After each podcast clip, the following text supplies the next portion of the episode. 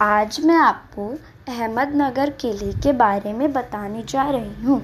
अहमदनगर किला अहमदनगर के पास भिंगर नदी पर स्थित एक किला है।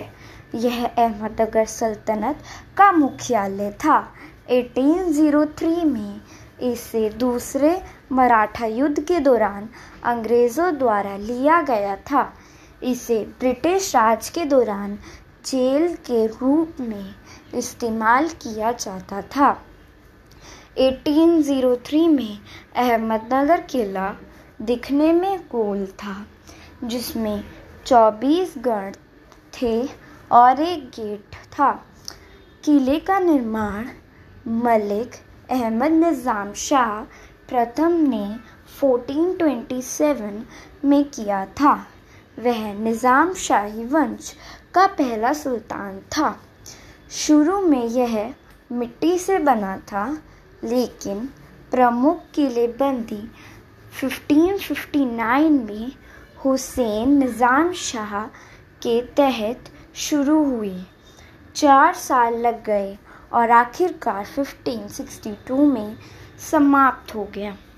1596 में चाँद बीबी ने मुगल आक्रमण को सफलतापूर्वक विफल कर दिया।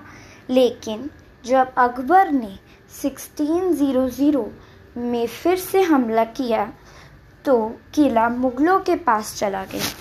औरंगज़ेब की मृत्यु 20 फरवरी 1707 को हुई थी।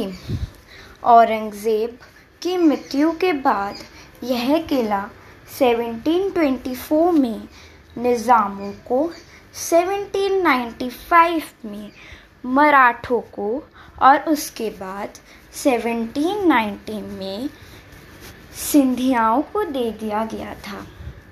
किले को, अहमदनगर किले के रूप में भी जाना जाता था, और ब्रिटिश राज द्वारा एक जेल के रूप में इस्तेमाल किया गया था। और यहीं से जवाहरलाल नेहरू अब्दुल कलाम, आज़ाद सरदार पटेल और भारतीय राष्ट्रीय कांग्रेस के नौ अन्य सदस्यों को छोड़ दिया गया था। जब वह भारत छोड़ दिए गए थे, भारत का संकलन जवाहरलाल नेहरू ने अपनी लोकप्रिय पुस्तक, डिस्कवरी ऑफ़ इंडिया, लिखी थी।